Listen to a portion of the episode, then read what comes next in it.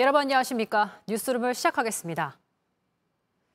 오늘 정부가 철근 누락 아파트 사태를 초래한 GS건설에 대해 영업정지 10개월 처분을 내렸습니다. 그리고 그동안 진행 중이던 조사 결과가 나왔는데 LH가 직접 감리한 무량판 구조 아파트에서 철근이 절반 가까이 빠져있던 사실도 확인됐습니다. 첫 소식 정아람 기자입니다.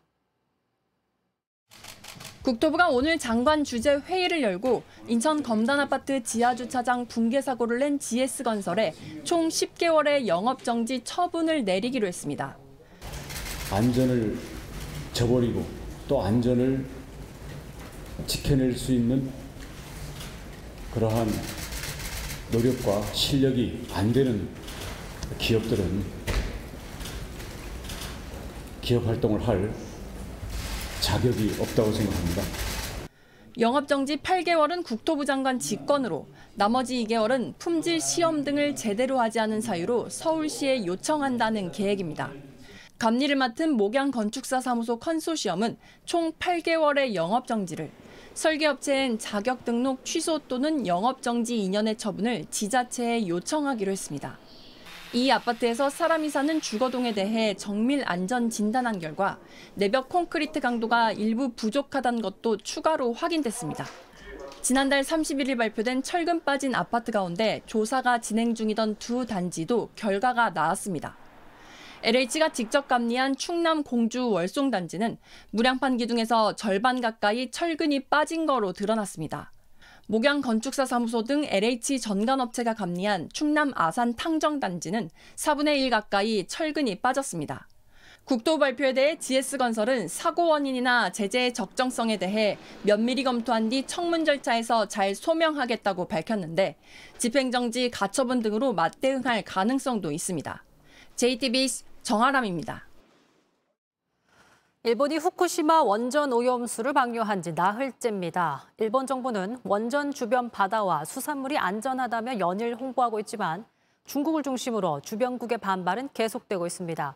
중국의 일본 정치인 방문까지 거부한 가운데 우리 측 전문가는 오늘 후쿠시마로 출국했습니다. 윤세민아 기자입니다. 일본 환경성이 후쿠시마 원전 앞바다에서 방사성 물질인 삼중수소가 검출되지 않았다고 오늘 발표했습니다. 방류 개시 하루 만인 지난 25일 원전 주변 11개 지점에서 바닷물을 떠 분석해 봤더니 모든 지점에서 기준치를 밑돌았다는 겁니다. 일본 수산청도 어제 오염수 방류 지점 인근에서 잡은 물고기를 조사한 결과 삼중 수소가 나오지 않았다고 밝혔습니다. 일본 정부는 검출 장비로 측정할 수 있는 가장 적은 양보다 더 낮은 수치가 나왔다며 연일 안전성 입증에 주력하고 있습니다. 하지만 주변국 여론은 쉽게 가라앉지 않는 분위기입니다.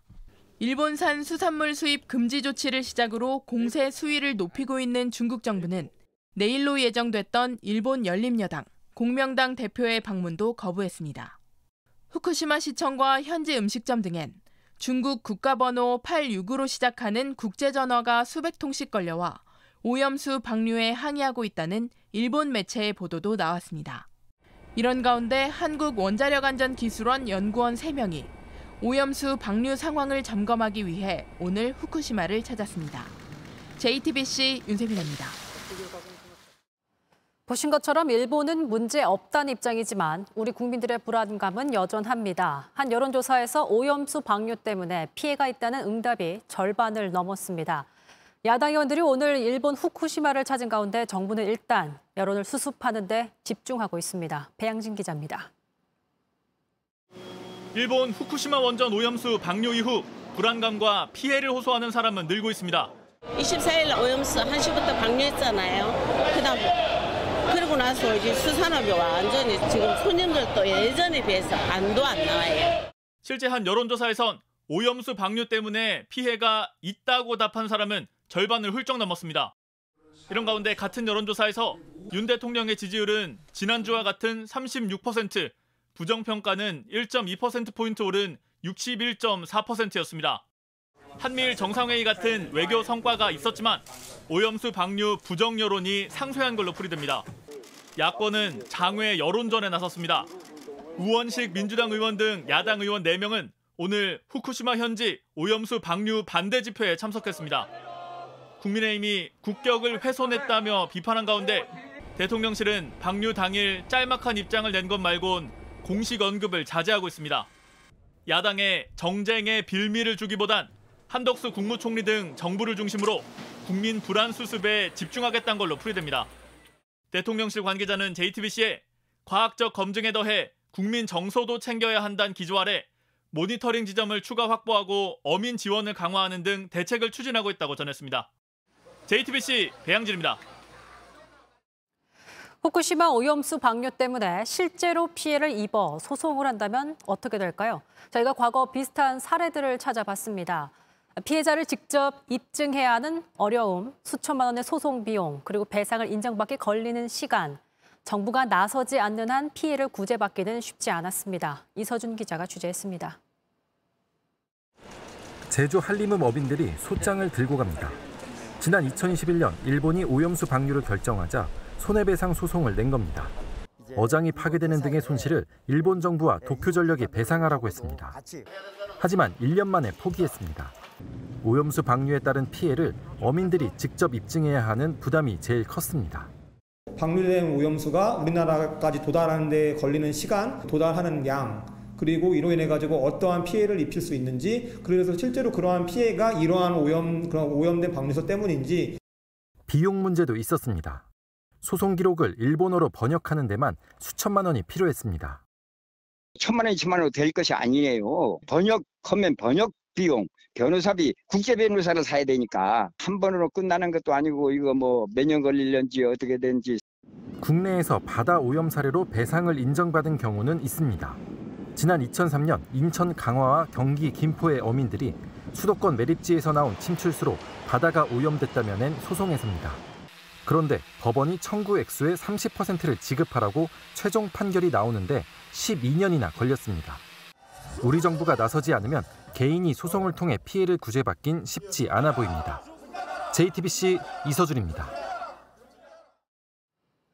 자해를 하려고 했다.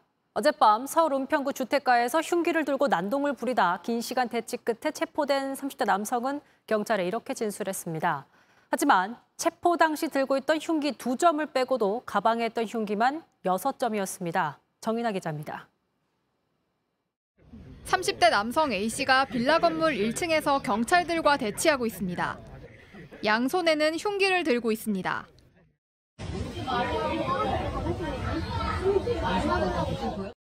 A씨는 경찰을 향해 칼을 휘둘렀습니다. 상의를 벗은 채 흉기를 자신의 몸 쪽으로 겨누며 자해 위협도 했습니다. A씨는 경찰과 2시간 반가량 대치한 끝에 특수 공무집행 방해 혐의로 체포됐습니다. 경찰 특공대 21명도 체포 현장에 투입됐습니다. 다친 사람은 없었습니다. 그 사람이 차에서 칼을 꺼내고 이쪽으로 간 상태입니다. 간 상태에서 죽인다 뭐 만다 뭐 그런 상태고 A씨는 자해를 할 생각이었다며 근처에서 혼자 술을 마신 상태라고 경찰에 진술했습니다. 또 경찰과 대치를 하던 중 엄마와 외삼촌을 불러달라 소주를 사달라고 요구했습니다. 검사 결과 A씨는 음주 상태였으며 마약류 간이 검사에선 음성이 나왔습니다. 경찰은 현장 주변에서 발견된 가방에 흉기 6점이 더 들어있어 압수했다고 밝혔습니다. 도심 주택가에서 흉기 난동이 벌어지자 시민들은 불안에 떨었습니다. 제 친구가 여기 사는데 집에 못 들어가더라고요. 이런 일이 일어날 거라고 상상 못 해봤는데 되게 무섭기도 하고 걱정되기도 합니다. 경찰은 A씨에 대한 구속영장 신청을 검토 중입니다. JTBC 정인아입니다. 학교 폭력이 잇따라 터지자 교육부는 지난 4월 학교 폭력 근절 대책을 발표했는데요. 4개월여 만에 교육부의 후속 조치가 나왔습니다.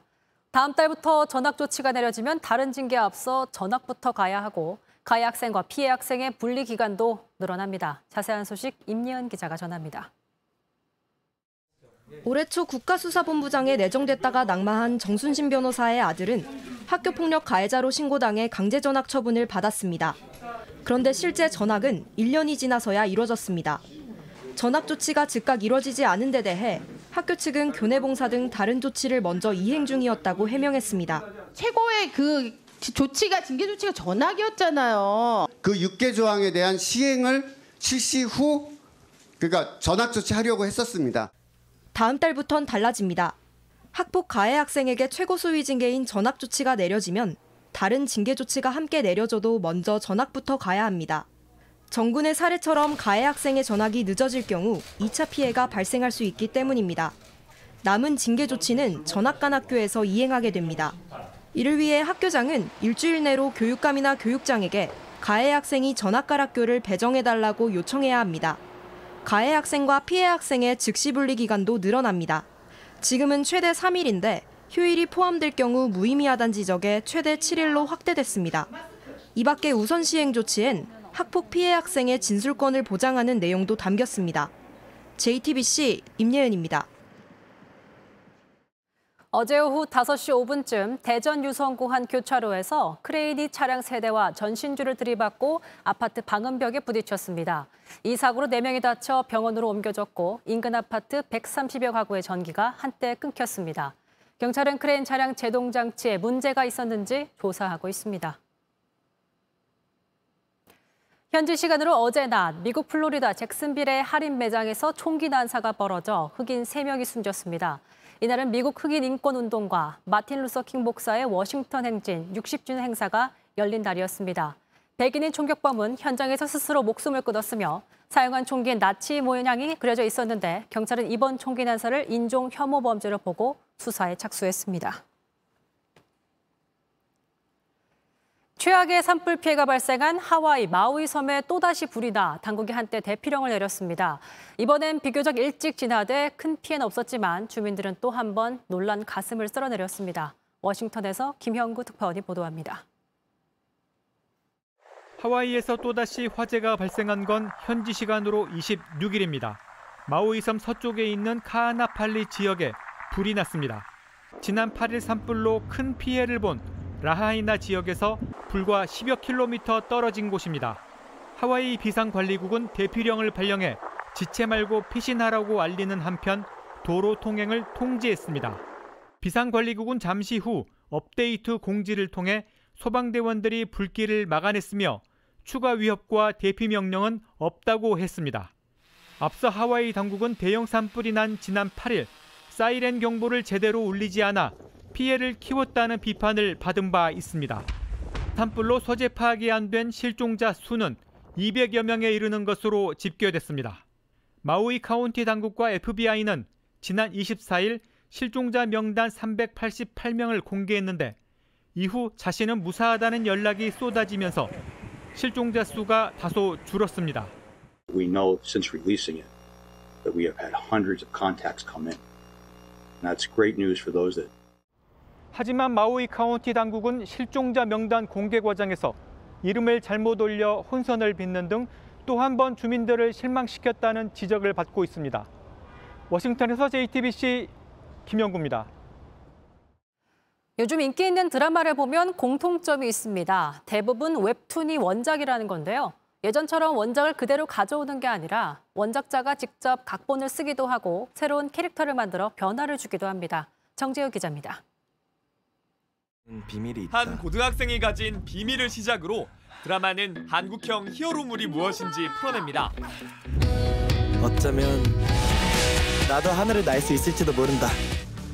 600억 원이 넘는 제작비와 유명 배우들이 통출동한 기대작답게 공개 이후 국내 스트리밍 플랫폼을 통틀어 1위에 올랐습니다. 7년 전 완결된 웹툰을 원작자가 직접 각본 작업에 매달린 끝에 드라마로 되살려냈습니다. 원래 제가 처음에 이 무빙 극본을 제가 쓰려고 했던 건 아니었어요. 제가 오히려 역으로 제안해서 20부가 돼야 된다. 그렇게 하면 극본을 맡겠다라고. 외모지상주의에 대한 풍자와 배우들의 연기 변신으로 주목받는 이 드라마 역시 웹툰에서 시작됐습니다. 이처럼 요즘 주목받는 콘텐츠들의 공통점 모두 웹툰을 원작으로 하고 있다는 점입니다. OTT는 물론 영화와 TV 드라마까지 플랫폼도 장르도 다양합니다. 온라인에서 이미 검증받은 탄탄한 스토리에다 웹툰엔 없는 새로운 캐릭터를 만들어 변화를 주기도 합니다.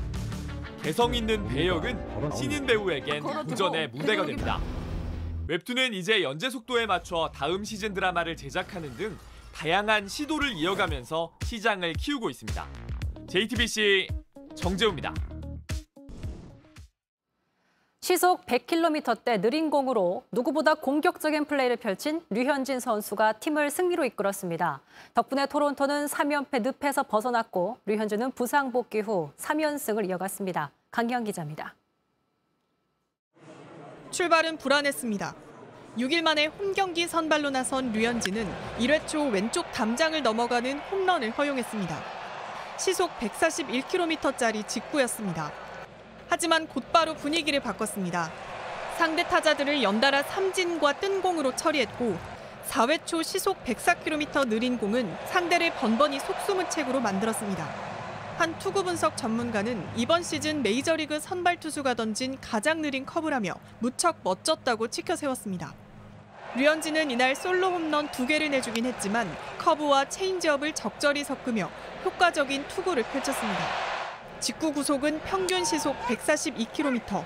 프로야구 평균에도 미치지 못한 느린 직구에도 공 70개 중 49개의 스트라이크를 기록하며 공격적인 투구를 선보였습니다.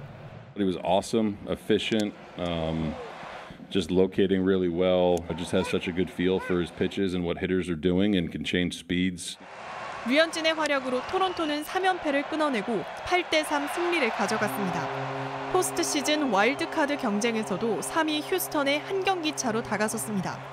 류현진은 빅리그 통산 180번째 경기에서 78번째 승리, 지난 시카고와 신시내티와의 경기에 이어 3연승을 이어갔습니다. JTBC 강연입니다. 특급 도우미로 변신한 토트넘의 주장 손흥민이 팀의 2연승을 이끌었습니다. 동료들에게 슛 기회를 만들어주는 헌신적인 플레이로 팀의 상승세를 이끌고 있습니다. 홍지용 기자입니다.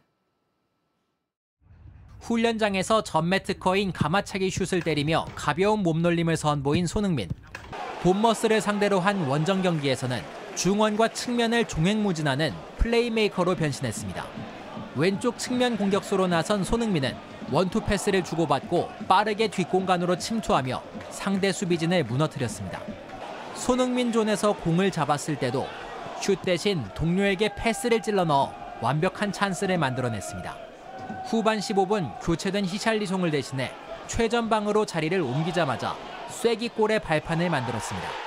페널티 박스 앞에서 감각적인 원터치 패스로 팀 동료 우도기에게 측면 공간을 열어줬고 이어진 크로스를 쿨루셰프스키가 가볍게 차넣어 골망을 흔들었습니다.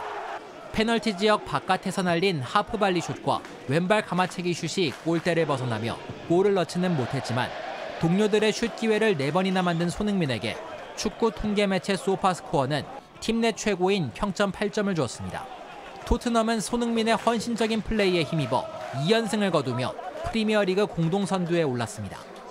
두 경기 연속골을 노린 울버햄튼의 황희찬은 전반 25분 측면 돌파 도중 에버턴 수비에 깊은 태클에 걸려 쓰러졌는데 햄스트링 부상으로 후반 시작과 함께 교체됐습니다. JTBC 홍지용입니다.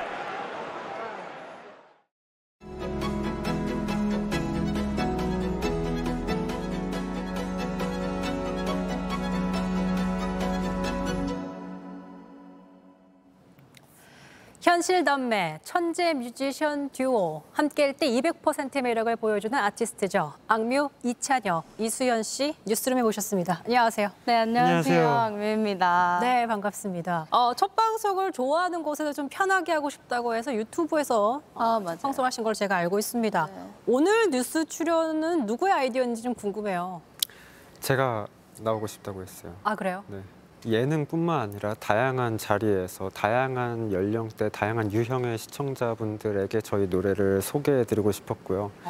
또 어떤 곳에서는 되게 어, 재치 있게 나오고 어떤 곳에서는 이렇게 격식 있게 나오고 그런 다양한 모습을 보여드리고 싶었습니다. 아, 오늘 그래서 격식 있는 옷차림으로. 맞아요. 맞습니다. 저희 활동 중에 가장 격식 있는 옷을 오늘 입게 됐습니다. 아 그렇군요. 오늘 격식 있는 인터뷰 한번 진행해 보겠습니다. 아 악뮤가 데뷔한 지도 벌써 10년 차. 아, 좀 체감을 하세요? 체감은 되게 많이 흘렀는데 음. 저의 나이는 아직 되게 어려서 이 이질감이 좀 있긴 한것 같아요. 네, 10년 차인데 아직도 20대. 네. 이번 앨범 Love Lee. 네. 네. 네, 이 곡을 처음 들려줬을 때 수현 씨의 첫 생각은 뭐였습니까? 아, 되게 안심을 많이 했어요. 왜냐면 제가 계속 나는 200% 같은 노래를 다시 부르고 싶어라고 할 때마다 나 이제 그런 곡 못 써라고 그런 감성이 안 나와 하고 싶어도 그런 노래가 잘 안 나와라고 오빠가 항상 얘기를 했었어서 아 진짜로 안 나오면 어떡하지라고 했는데 그때의 감성이 확 오는 거예요. 맞아요. 그래서 네. 아, 안 죽었네 이러면서 에이 할 수 있구만 노력하니까 그래서 되게 기뻤어요. 어, 살아있네. 네, 어? 살아있네. 찬혁 씨는 그런 동생의 반응을 보면서 내심 되게 흐뭇했겠어요. 귀여움을 제 안에서 무시하면서 살다가 음. 이번에 이렇게 막 파헤쳐서 보니까 이렇게 있더라고요. 남아 있더라고요. 근데 자세히 보니까 압축 파일이더라고요. 그랬더니 다시 이제 풀었군요. 네, 네, 풀었어요. 어, 그랬더니 쫙 이렇게 쫙 많이 나오더라고요. 어, 대용량으로. 네, 네. 그래서 지난 몇 년간 오랫동안 저희 이제 항상 얘기했었던 게 웃지 말자였어요. 그 왜요, 왜요, 이렇게 왜요? 뮤직비디오나 어떤 그 퍼포먼스를 할 때 예, 예전처럼 생글생글 웃으면서 하는 노래 분위기가 많이 없었다 보니까 이전 앨범들을 하면서는 나는 아티스트야 이러면서 해야 되니까 그 약간 봉인돼 있는 느낌이었는데 이번 Love Lee 활동하면서는 활짝 웃을 수 있어가지고 네, 되게 좋습니다. lovely하고 좋습니다. 네, 감사합니다. 웃는 게 굉장히 lovely해요, 수현 씨가.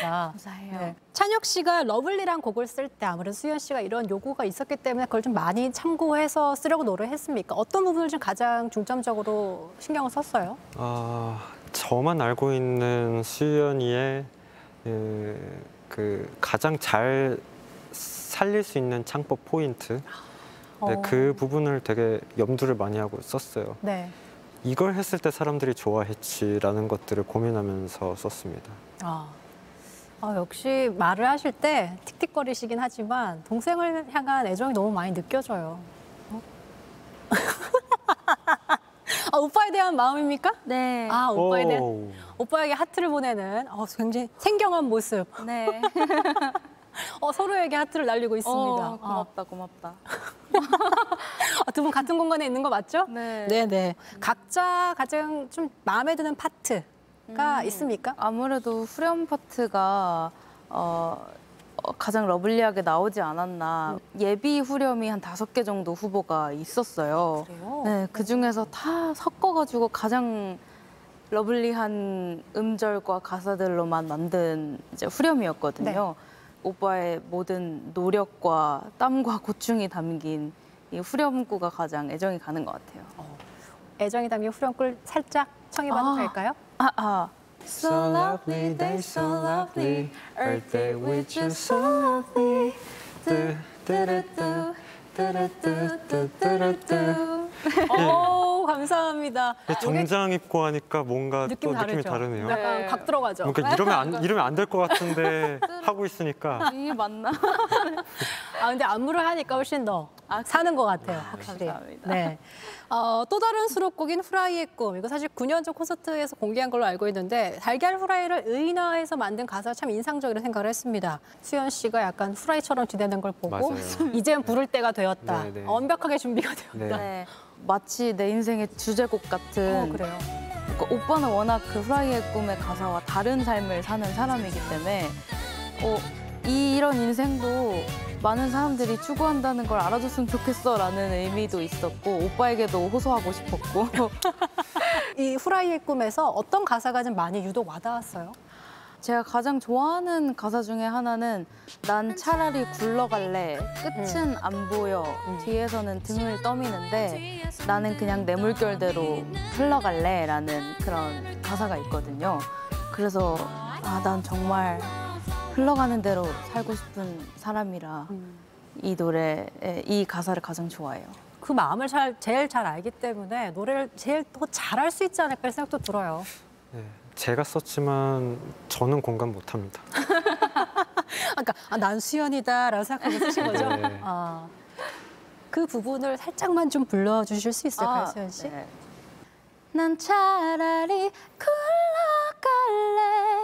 끝은 안 보여 뒤에선 등 떠미는데 난 내 물결을 따라 flow flow along flow along my way 어, 아, 목소리 참 들으면 뭐랄까요. 이렇게 마음이 정화가 되는 생각을 참 많이 해요. 저는 네. 수현 씨가 2년 전까지도 은퇴를 생각할 정도로 정말 슬럼프가 왔고 지금도 사실 진행 중이라고 네네. 알고 있습니다. 오빠가 좀 용기를 많이 줬어요. 그래서 이번에 너가 즐거워 할 수 있는 음악을 꼭 만들어 주겠다. 꼭 같이 하면서 좀 활동에 대한 즐거움이라든지 이런 것들을 좀 느꼈으면 좋겠다라고 얘기해서 저도 용기를 내서 이번 활동을 하게 됐고 정말 몇 년 만에 느껴본 좋은 에너지들을 잔뜩 받은 거예요. 네. 그래서 컴백을 하길 잘했다라고 생각했던 것 같아요. 오빠 노릇을 톡톡히 했습니다. 저는 뭐 당연하다 생각합니다. 아, 굉장히, 어, 굉장히 어색하시는 것 같은데. 괜찮으세요? 괜찮으세요? 네, 아, 네, 뭐 아, 얼마나. 네. 쑥스러우셔서. 마지막으로 서로에게 좀 해주고 싶은 얘기 있습니까?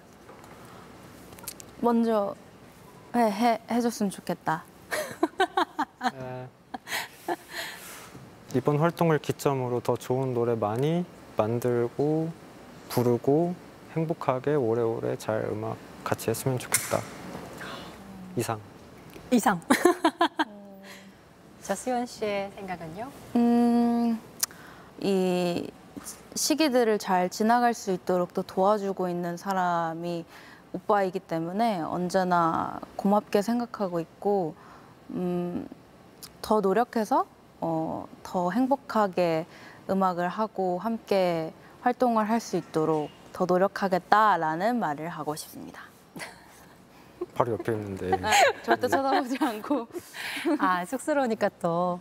하지만 마음은 너무 느껴집니다. 두 분의 멋진 케미처럼 앞으로 즐겁게 노래하는 모습 오래오래 보여주세요. 인터뷰 마치겠습니다. 고맙습니다. 네, 감사합니다. 감사합니다.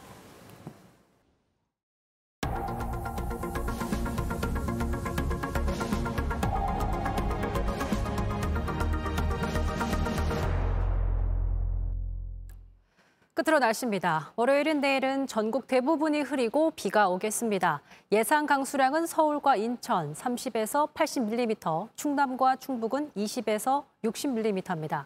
아침 최저 기온은 20에서 25도, 낮 최고 기온은 22에서 31도로 예상됩니다. 오늘 경상권과 전남권에 발효된 폭염특보는 내일 대부분 해제될 전망입니다. 뉴스룸이 준비한 소식은 여기까지입니다. 시청해주신 여러분 고맙습니다.